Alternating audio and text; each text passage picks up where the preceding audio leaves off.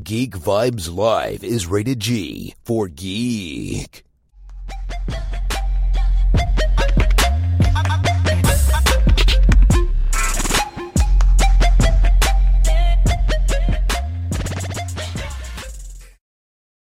There you go. Hi. From Geek Vibes Nation, how are you?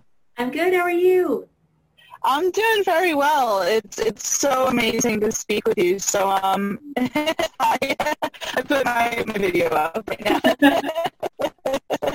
awesome, awesome. Well, all right. Then, uh, as I said, um, my name is. T- It's breaking up a little bit, just so you know. I'm not sure if Oh. you can okay.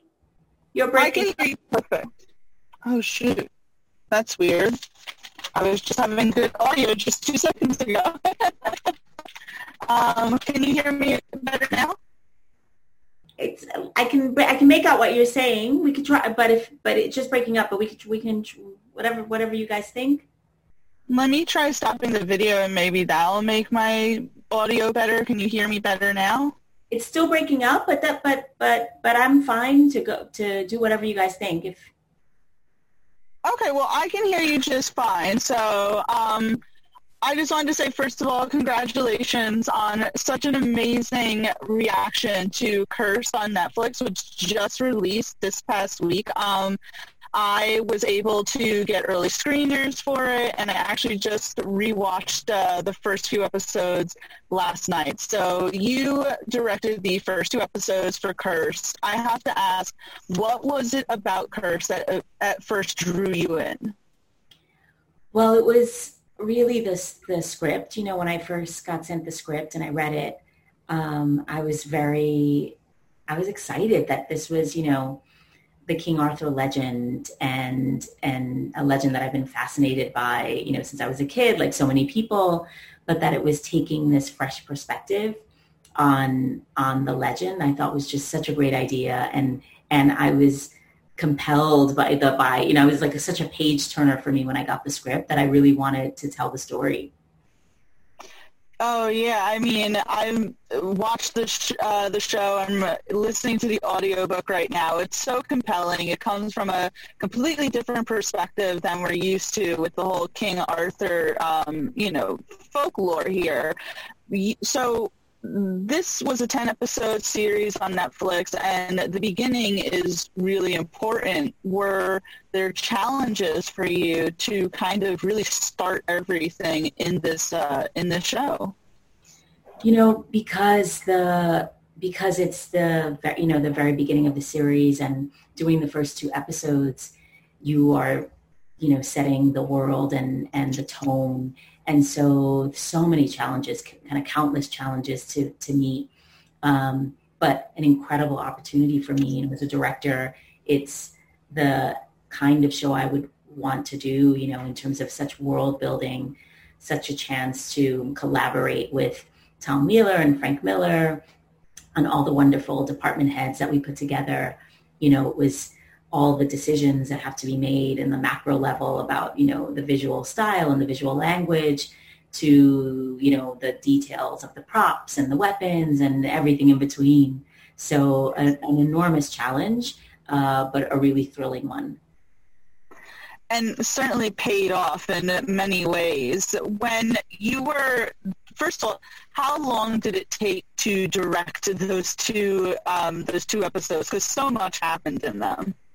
Yeah, you know, it was a long prep process because again, it was the beginning of the launch of production for the series. So a lot of prep, you know, months, was months and months of, of preparation of scouting and, and rehearsal and actors training and, and just getting ready to, to start production because all, it was straight to series. So all 10 episodes were going um, one after the other. So that process was pretty long and then the actual shooting of it took a couple of months. We had a break in between, and uh, you know, weather and and and challenges of finding locations, um, and and the scope of the project kind of dictates how many days you're shooting. So it was it was um it's been on and off uh, a little bit over a year and a half for me. Oh wow! So it took that long. Well, Well, uh, yeah, a lot of that um, was the on the post production side. Um, right. But but from the moment I started working on the show until now, uh, yeah. But but it was just you know a, a months for prep and then months for production. What would you say was your favorite scene to film when it came to those first two episodes? There's so many. It's it's so funny. It's a really tricky question for me uh, to answer because I love those two episodes. They're like my babies. Um, but I think that one scene in particular is the scene with Nimue when she's fighting the wolves and she's standing on the rock.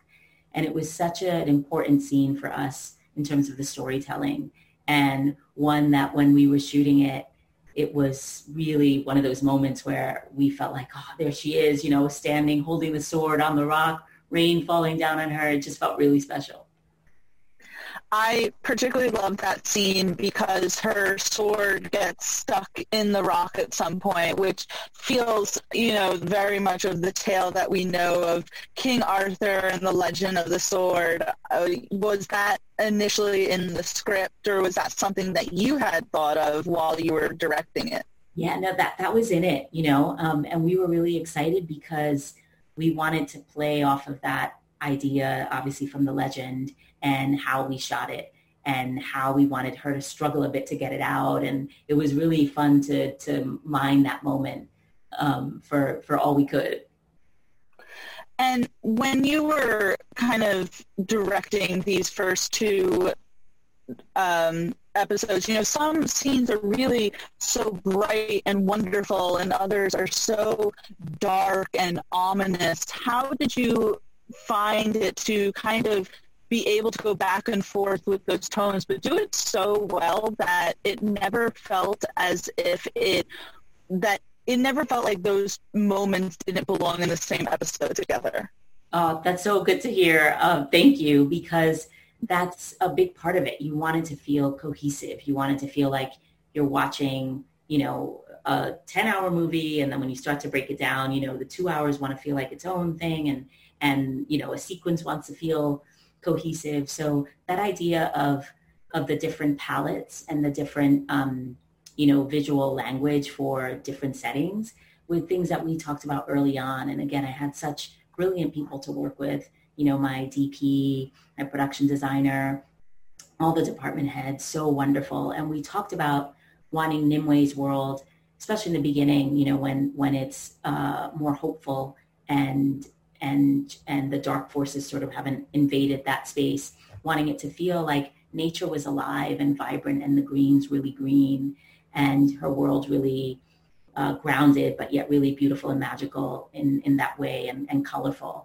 And then really wanting to go there the opposite way when we were dealing with um, the darker forces and wanting to push, you know, the visuals in both of those directions. Yeah, the visuals were just gorgeous in this show. I feel that they definitely trump a lot of other fantasy medieval sort of shows out there. Um, was there any scene that was originally, say, in the script that you found didn't translate very well in the live action uh, capacity? Oh, interesting. You know, um, I think that the script you know, it was such a long process and, and, and working on the script, I'm sure there were things that change. You know, there are always things that change. I can't really put my finger on anything right now, um, probably because it's been a while since I dug into the those first two scripts on the page. But I think ultimately what happens is when you have the written words, like any other project, when you start to work on the material and you start to imagine the movie in your head and then you start to figure out how you want to shoot it and how really the story demands that you shoot it you know how it makes most sense. Uh, you when you hit up against something that doesn't translate then if you have great collaborators like tom and frank were so wonderful then you talk through it and you come up with the solutions that make it visual that make it make sense. And those are sort of endless conversations that you have always in pre-production and when you're working and so Tom uh, Wheeler and Frank Miller were very present while you were directing these first two episodes. Yeah, you know, they were such amazing collaborators in terms of the pre-production process. Um, just really open, loved what we were thinking about doing, loved the ideas, you know, the visual language we were setting up, um, you know, really involved and really great collaborators and our, our co-creators. And then during production, it was that wonderful balance of being present but not obtrusive, like just cheerleading us on to do, you know, the best work we all could and being there to collaborate if we had an issue or, or needed to figure something out or had a different idea, but really in the best possible way, like, you know, let us do the work. And they were so present um, and, and just great collaborators in the way you want um, writers and creators to be. That's so wonderful to hear, and I certainly feel like it translated very well. oh, good. Yeah, really, you know, really great. Like you think it's just a great working relationship. Like feel really lucky to have had that. What would you say is kind of the difference between filming Cursed and other projects? Because you've done a lot of big projects before, a lot of very well-known TV shows. What would you say is kind of the difference in filming Cursed? Well, I think for me on a personal level, it was a really big show in terms of scope and scale. And that was really exciting. And although I've done other big shows in terms of, you know, um, scale and, and auspices and people that are involved, I think because of the fantasy element and the world building element, that was um, unique for me. And also because I was doing the first two episodes, setting the tone and having a seat at the table and creating the world was really a great opportunity for me. And now I know that this is really early and we don't know if it's renewed yet for a second season, which I really have my fingers crossed and hope that it is. But has there been any talks of the possibility that you would come back for season two and direct a couple of episodes if Netflix is so kind and uh, grants a, a second season?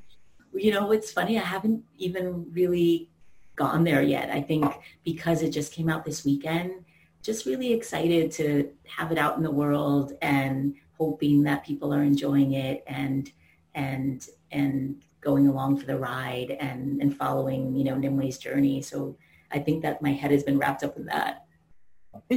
I completely understand it, just uh, taking it all in. And as I said, the reception has been really great, which is amazing to always get that. But um, as someone who is a fan of these old fables and the folklore behind it. First, I have to. You have watched the entire series, correct? Mm-hmm. Okay, and so if you had an idea, where would you say want Nimue's journey to go in a second season? If you just had like any sort of idea there.